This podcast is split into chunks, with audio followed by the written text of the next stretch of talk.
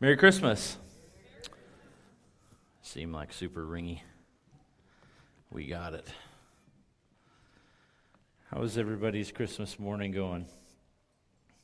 I feel I'll just I'm just going to be honest. I feel a little disheveled a little bit this morning like uh, my number one gal is home at sick and uh, she's been sick actually for a couple days Tammy has and so uh, and not only that we were talking this morning that this is the first year that I can remember my whole life that we celebrated Christmas before Christmas.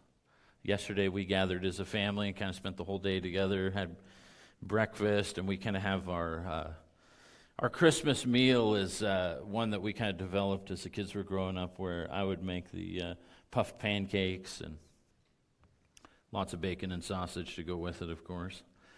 And uh, anyway, so that's kind of our Christmas deal at home. And we did that yesterday. And so for the last, I'm not going to kid you, for the last 48 hours, I'm a day off. Everything in my mind says that yesterday was Christmas and not today. And so you're just going to have to bear with me. I'll apologize on the front end, and uh, we'll dive in and see what the Bible has to say. But uh, I was uh, thinking through this week and uh, last week as we talked about the fact that God has this overarching plan of rescuing mankind. Uh, really, if you think about it, God rescues us from ourselves. He rescues us from ourselves. And uh, that's been his plan. Ephesians 1 says it was his plan from before the foundations of the world. Now, as we kind of transition out of that idea, I was thinking about gifts. I was thinking about uh, even yesterday, and it's a it's a lot of fun. Maybe I should kind of lighten it up a little bit. and so you guys are going to have to kind of tell on yourselves a little bit here and, and, and bear with us. But whose Christmas is like when it's, when it's gift time, it gets really chaotic. Don't be, don't be bashful. We got a couple. Like when you go to open gifts, it gets really super chaotic. Yeah? Who doesn't like the chaos? Yeah, there's a few. There's, a, there's an admission. There's two, uh, the same hand went up for both questions. That's awesome. I love it. Uh, and it's interesting that, uh, that what's that? Who loves the chaos? Maybe I should ask that question. I have to say that um, over the years, of course, we've been a part of uh, both sides of that, and we've really seen, even in our own family, kind of a, a shift. Um, uh, or, or, I should say multiple shifts because before you have kids, it's not so chaotic, and then when you do have kids, it gets super chaotic, and then when your kids get older, which is the phase that we're in, then it gets less chaotic, I should say. Um, although uh, yesterday morning I was awoken with the phone ringing, and uh, it was a young fella. He's not in the congregation this morning, but Zach. I'll tell on Zach a little bit. Uh, our home phone was ringing, and I woke up and I I looked at it and I said, Why is Zach calling me? I'm not going to answer it. Don't tell him I said that. So I didn't answer it on the first go around. This is our yesterday morning. And, uh, and uh, I just put the phone back down and went about my business. And, and then a couple of minutes later, it rang again. I was like, well, maybe there is an issue. Maybe Zach's got a little chaos in his life right now. So I was like, hey, Zach, what's up? Robbie says, No, it's me. I was like, Oh, yeah. I, I forgot. I had forgotten that, that Robbie's second line is actually Zach's first line when it comes to a cell phone because they're always out screwing around doing something. I said, uh, What's the problem? Seven o'clock in the morning. Well, we're, we've been out coyote hunting and um, we got stuck in the field. Well, I mean, everybody in Stevens County's got at least three feet of snow. And so uh, that's how yesterday morning started with a little bit of chaos, and it got more organized as that the day went along. Good for them that we have big equipment, and they didn't have to walk the full walk of shame back to the farm. and um, I took a little Christmas pity on them boys and went out and picked them up, and uh, they walked out for out to the road, and I picked him up at the road. Of course, Robbie was smart enough to have snowshoes on, and Zach was in his boots. So I don't know what that has to do with my sermon. Nothing really. Maybe it was my first gift of the day. But uh, as we celebrate the birth of our Lord and Savior, as we celebrate the birth of Jesus, I want to read through and just I just have a couple comments on each one, but I want to read through seven passages. If you were here last night uh, and we celebrated candlelight uh, candlelight service last night, and um, and Les took us through the uh, passages. Kind of, uh, it was kind of interesting lesson, and Tim's uh, times of sharing the word were kind of similar in ways where they went uh, before Christ to the coming of Christ, and then after. And uh, Les took us through the lighting of the menorah candles. Tim read from the first of part one of three parts of Handel's Messiah, read the verses just straight through as a story. And uh, in a similar fashion, I would suppose today we're going to look at verses that do that too. But I want to wrap them in this idea, no pun intended. I want to wrap them in the idea of seven gifts that Jesus brings us when he comes to earth.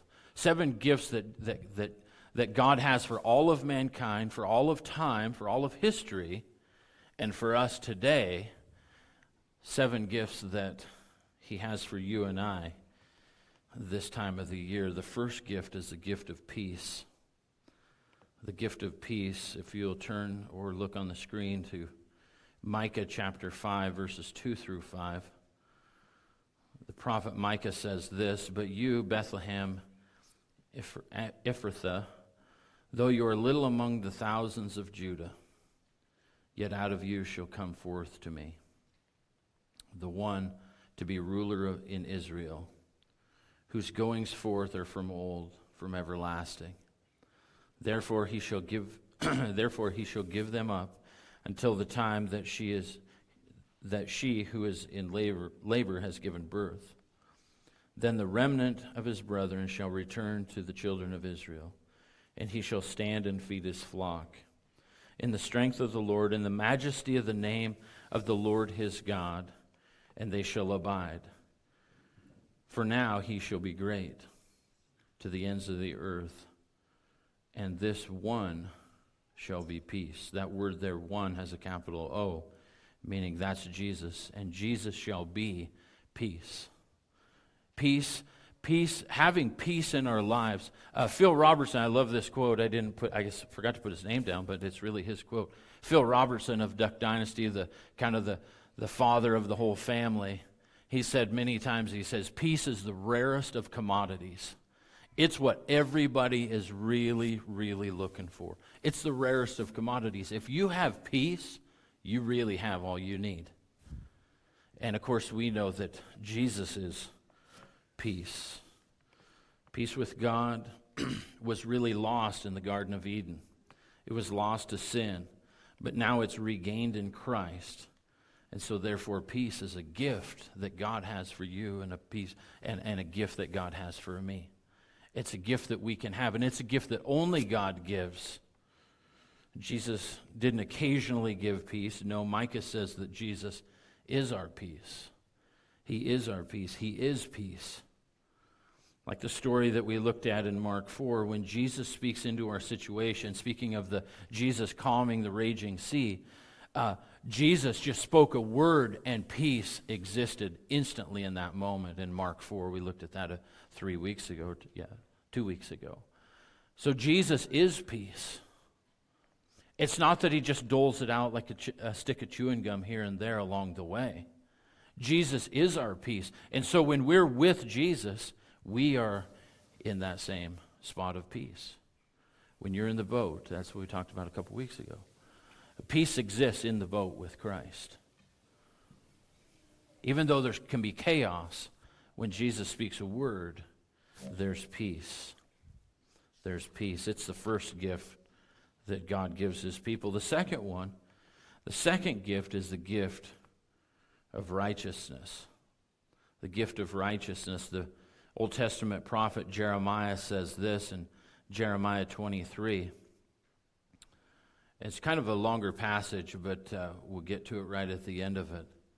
Jeremiah 23 starts off where Jeremiah says, Woe to the shepherds who destroy and scatter the sheep of my pasture, says the Lord.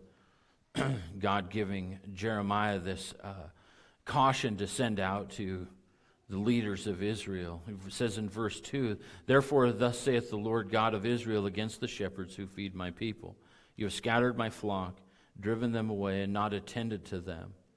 Behold, I will attend to you for the evil of your doing, says the Lord. But I will gather the remnant of my flock out of all countries where I've driven them, and bring them back to their folds, and they shall be fruitful and increase. I will set up shepherds over them who will feed them and they shall fear no more, nor be dismayed, nor shall they be lacking, says the Lord. Verse 5 says, Behold, the days are coming, says the Lord, that I will raise to David a branch of righteousness.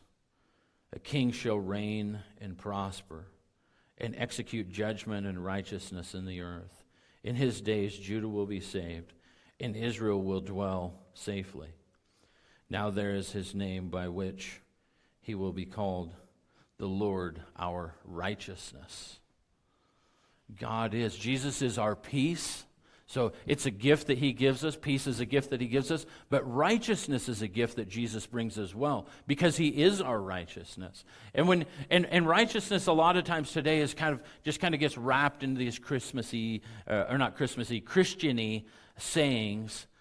And so it's hard for people to understand what does that really mean? How do we really understand this gigantic word and how does it apply in our lives, I want to make it really simple.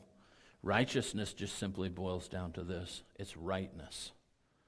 It's rightness with God. Righteousness, our rightness with God, the Father, is a gift. And of course, it's solely dependent upon Jesus.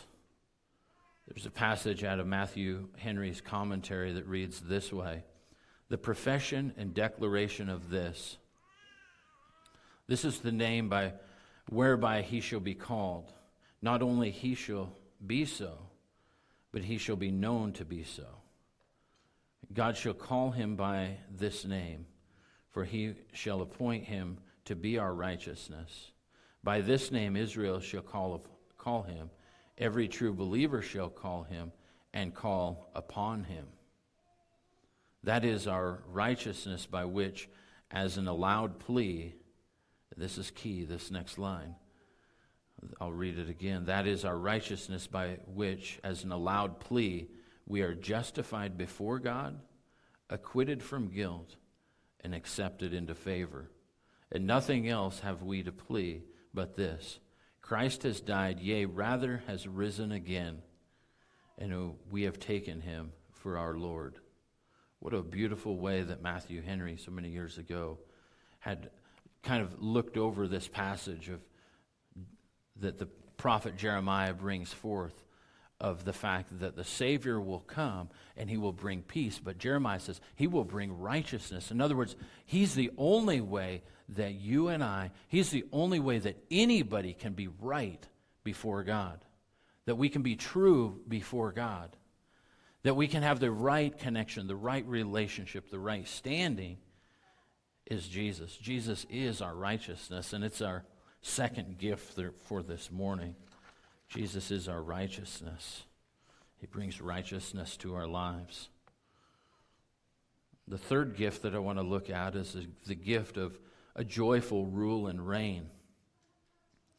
A joyful rule and reign. The prophet Isaiah says in Isaiah 9 verses 2 through 7, Isaiah says, The people who walked in darkness have seen a great light. Those who dwell in the land of the shadow of death, upon them a light has shined.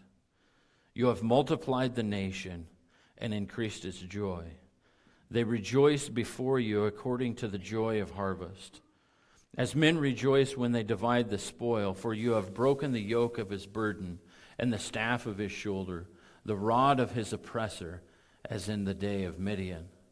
For every warrior's sandal from the noisy battle and garments rolled in blood will be used for burning and fuel for fire.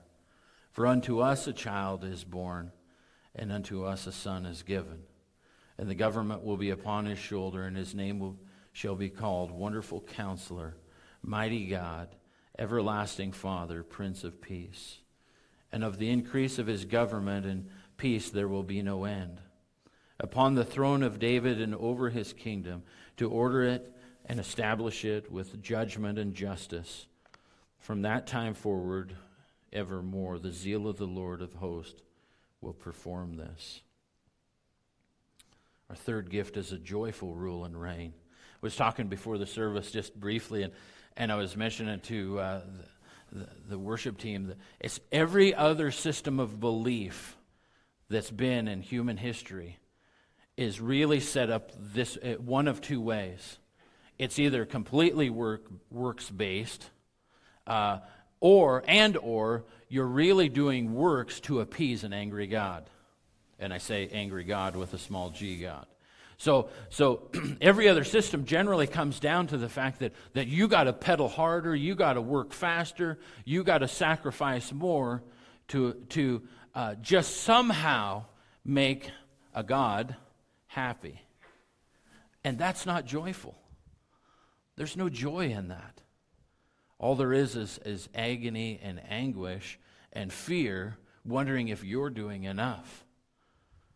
But the Bible says, the Bible says that the Lord brings a joyful rule and reign to his people. Each of these promises, look at those promises in verse 3. The reference to great joy, the breaking of the yoke of his burden, the rod of his oppressor, the complete victory over all enemies there in 3 and 4. Those are, those are, that's a gift that God brings his people. That we don't have to be under this, this judgment or this oppression. That we don't have to believe that somehow uh, we have to appease this angry God by, like they did in ancient times, sacrificing children or, you know, whipping yourself or whatever process was used to be out there, still is out there today in reality.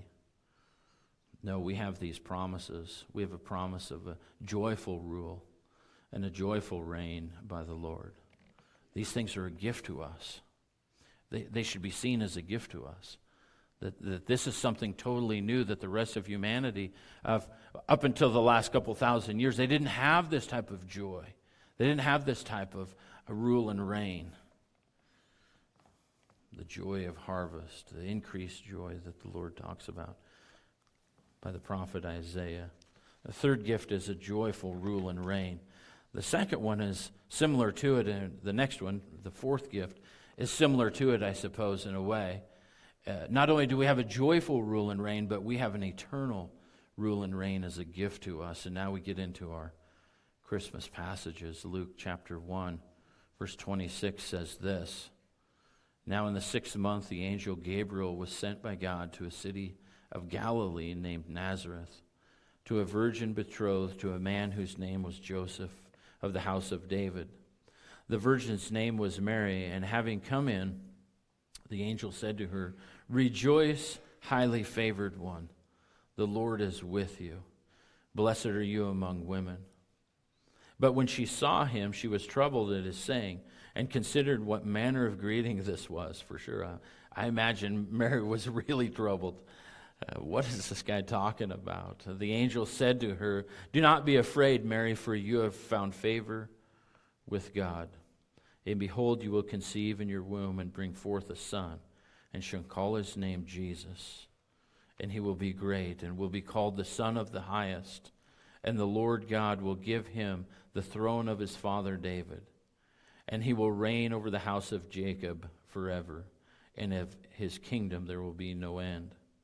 Then Mary said to the angel, How can this be, since I do not know a man? And the angel had answered and said to her, The Holy Spirit will come upon you, and the power of the highest will overshadow you. Therefore, also the Holy One who is to be born will be called the Son of God. Now, indeed, Elizabeth, your relative, has also conceived a son in her old age. And this, this is now the sixth month for her, who was called uh, who was called barren. For, this, for with God, nothing will be impossible. Then Mary said, Behold, the maidservant of the Lord, let it be as to me according to your word. And the angel departed from her in that same conversation right before the service. Austin was saying, you know, if God can come in the flesh, is anything else, uh, is there anything else out there that's impossible? And the answer is nope. And uh, to which I replied then, I usually say that about the resurrection. Like if, if somebody can, can be uh, killed on a cross, somebody can sacrifice themselves for our own sins, be dead and buried, and walk out of the tomb three days later, what else is there? Like, what can't God do? And the same is true for this. And in fact, that's exactly what verse 37 for with God nothing will be impossible. We have a joyous rule and reign. We have an eternal rule and reign. Verse 33 says, And he will reign over the house of Jacob forever, and of his kingdom there will be no end. I'm here to tell you and submit to you this morning that with God nothing is impossible. That He can bring joy into your situation, He can bring uh, uh, righteousness and, and, and peace into your situation, whatever's needed there, probably both, if we're honest. But He can bring, bring joy and He can bring an eternal reign to your life. That's what we're called to as believers. We're called to an eternal reign, but we're also called to an eternal reign where we have the outlook that nothing is impossible. That God can do whatever He chooses to do in each and every situation. He's sovereign over everything and every aspect of our lives. Nothing then is impossible.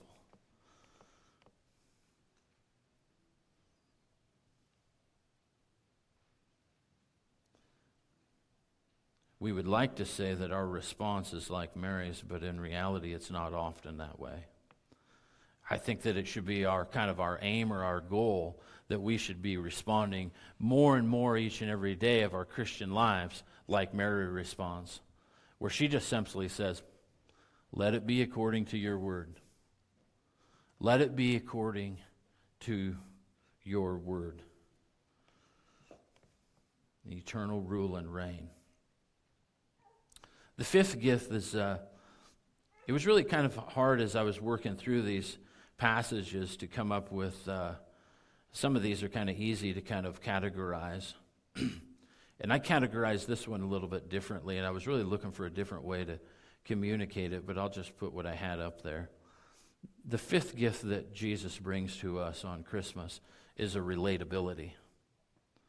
Is a relatability. If you think back to kind of the uh, description that I laid out earlier with uh, most of, of humanity serving these angry gods, there's one thing that's kind of a common trait in that is, is that all of those other angry gods and ancient uh, um, or current uh, cultures serve, there's an aspect there that, that, they're, that they're out of reach. That those, those small g gods are kind of out of reach. In other words, they're, they're up way up on the mountain, or they're up on some temple, or they're, you know, they're behind the cloak. They, they're behind the curtain. And they're not really, in truth, they're not really relatable. They're not really, uh, uh, you, you can't really identify with them, and they don't really identify with you. You just are kind of in this hamster wheel of trying to serve them in some sort of a way. If you think about the ancient cultures, the Aztecs, the Incas, uh, what we see in the Old Testament, uh, those that serve the, the Baals and the Asherah, Asherahs, those types of religious systems, there's no relatability there. The beautiful thing of the gift of relatability is, is that is it's all wrapped up in the Christmas story. Is that Christ came to earth, that the Messiah came down and took on, took on human flesh, took on, took on what we would experience in every sort of a way. And so Luke then says this the Gospel of Luke, chapter 2, verse 1. Luke records, And it came to pass in those days that a decree went out from Caesar Augustus that all the world should be registered. The, the census first took place while uh, Quirinius was governor over Syria. So all went to be registered, everyone to their own city. I want to pause there at the end of verse 3 and say, uh, God works in mysterious ways. And God can work through these, you know, crazy edicts of the government and, and, the crazy decisions to say, oh, by the way, we need to get a number on everybody. We need to, we need to find out exactly where we are. So God works in these mysterious ways and things that we don't necessarily see, but He does so to accomplish His purposes. If we continue on in verse 4, we'll see that purpose. Verse 4 of Luke 2 says Joseph also went up from Galilee out of the city of Nazareth into Judea to the city of David, which is called Bethlehem because he was of the house and the lineage of David, to be registered with Mary, his betrothed wife, who was with child. So it was that while they were there, the days, the days were completed for her to be delivered. And she brought forth her firstborn son and wrapped him in swaddling clothes and laid him in a manger because there was no room for him in the inn. Jesus comes in the flesh means that he has faced all the same struggles. He, he, came, he came into this world just like all of us, just like all of humanity, with all the same vulnerabilities, with all the same uh, strife and struggle, with all the same, you know, concerns of, of expecting parents. And in fact, in their day, it was really added on. It was really tacked on, like socially in their day. Joseph had every right to pretty much just abandon Mary and, and onto her own socially. That was all right. She was found to be pregnant. They hadn't slept together, they were only engaged. And so he had every social right in that day that first century to just leave her be. You think about that in the context of all the anxiety. You, th- you, t- you think about in, in the context of in that first century, if a lady was abandoned and, and couldn't go to her original family and couldn't move forward in a relationship with her uh, fiance, she was on the street.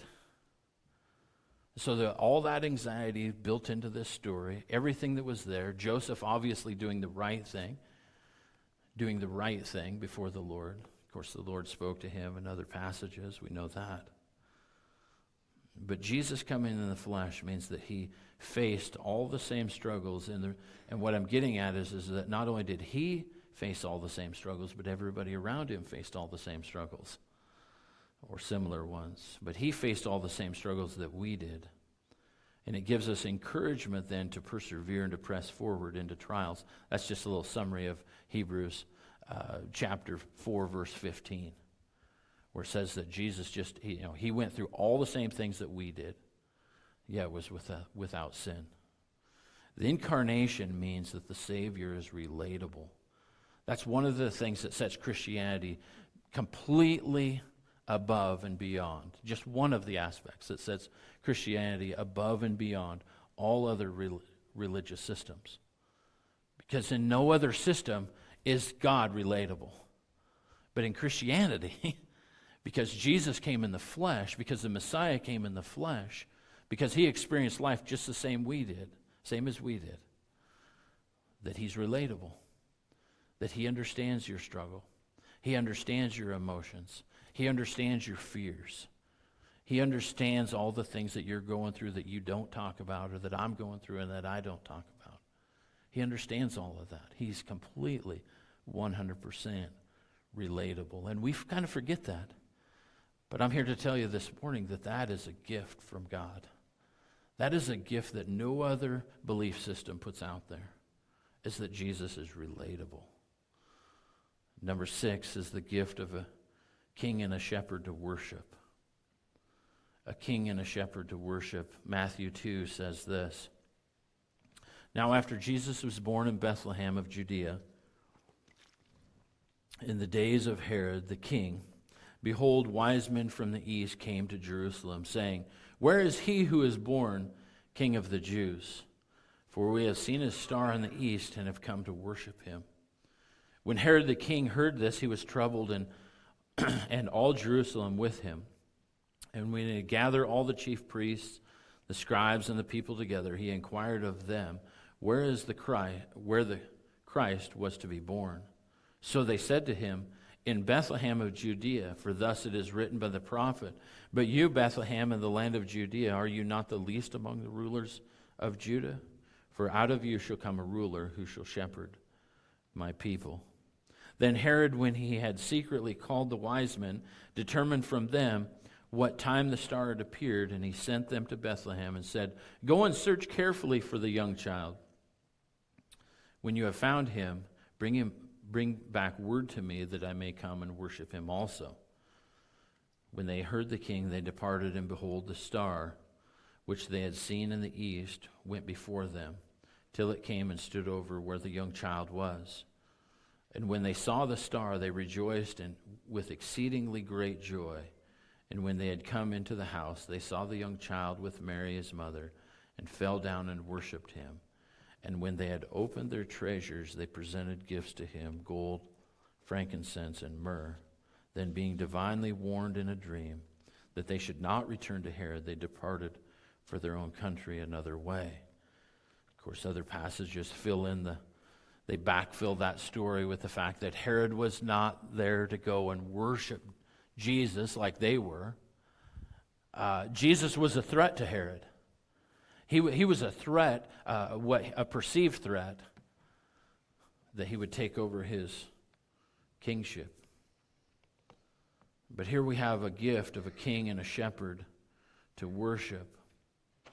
A king in the sense that he would come and rule and reign and, and uh, uh, lead his people. A shepherd in a sense that Isaiah, this prophecy out of Isaiah, for out of you shall come a ruler. There we go, both in one sentence who will shepherd my people, Israel. If you compare it to the earlier passages that we read at the beginning, uh, God was judging those shepherds for, for being harsh to the flock. Where Jesus comes in to be soft and gentle, to deal with the deepest issues the issues of sin, the issues of shame, all of those types of things. Jesus is a, a king and a shepherd worthy of our worship, and it's a gift that He brings to us the most gentle and humble and human way, you could say, out of the book of Luke. The seventh one is a gift. It's a gift and it's an example, really. It's a gift of humility and obedience. And out of the book of Philippians, Paul writes to the Philippians church in verse in chapter 2, starting at the top of chapter 2, Paul writes this, "Therefore if there's any consolation in Christ, so kind of stacking all those first six gifts up. If there's any consolation, if there's anything that, that, that goes together, if you will, in Christ, if there's any comfort of love, if there's any fellowship of the Spirit, if there's any affection and mercy, fulfill my joy, Paul says, by being like minded, having the same love, being of one accord and of one mind. Let nothing be done through selfish ambition or vain conceit I'm quoting and reading. I'm reading out of the New King James and quoting it in my mind out of the NIV. Uh, I'll start that verse over out of the New King James. Let nothing be done through selfish ambition or conceit, but in lowliness of mind, let each esteem each other, others better than himself. Let each of you look out not only to his own interest, but also to the interest of others. Let this mind be in you, which was also in Christ Jesus. And here's your little Christmas verse out of this passage. Who being form, who being in the form of God did not consider robbery to be equal with God, but made himself of no reputation, taking the form of a bondservant, and coming, there's your phrase, and coming in the likeness of men. He's relatable. Verse 8 says, And being found in an appearance of, as of a man, he humbled himself and became obedient to the point of death, even death on a cross. Even death on the cross. He was humble and he was obedient. We think of those, generally speaking, in our culture as a, kind of a negative, kind of a takeaways because uh, in our culture it's kind of the strong survive so anybody that's humble must not be strong but that's not biblically accurate you can be strong and be humble Then in our culture on the other side, we think that, that you know, if uh, it's, really the, it's really the proud and the rebellious that win. That's kind of our cultural, that's kind of the, that was kind of the picture that was out there when I was growing up for sure. You know, it was always kind of the, the rebels and every picture, every movie's kind of set up this way. You know, the, the, that that guy that's a little bit on the rebellious side. You know, the you know the Top Gun type of a mentality, always on the edge, always on the fringe.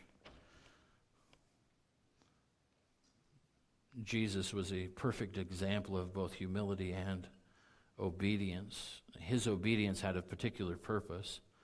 His obedience to the point of death on the cross meant that you and I could join with him in eternity because in that moment, in that situation, in that point in time, he was paying the death, he was paying the price of sin with his death for everybody, for those that would believe, even death on the cross.